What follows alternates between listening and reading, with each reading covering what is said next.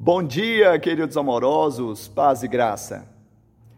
A resposta branda desvia o furor, mas a palavra dura suscita a ira. Provérbios 15, 1.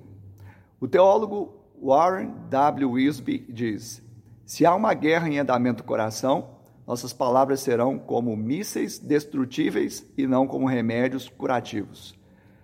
Nós sabemos que Jesus disse que a árvore ela vai dar fruto bom se ela for boa e que a boca fala do que está cheio o coração. Por isso, o homem deve se lembrar de que o seu caráter é revelado através das suas palavras. A sabedoria terrena, ela diz que vale a pena a contenda, o litígio, porque sempre deve haver um ganhador e um perdedor. Mas a sabedoria celeste, a sabedoria que vem de Deus, diz que nós podemos ganhar.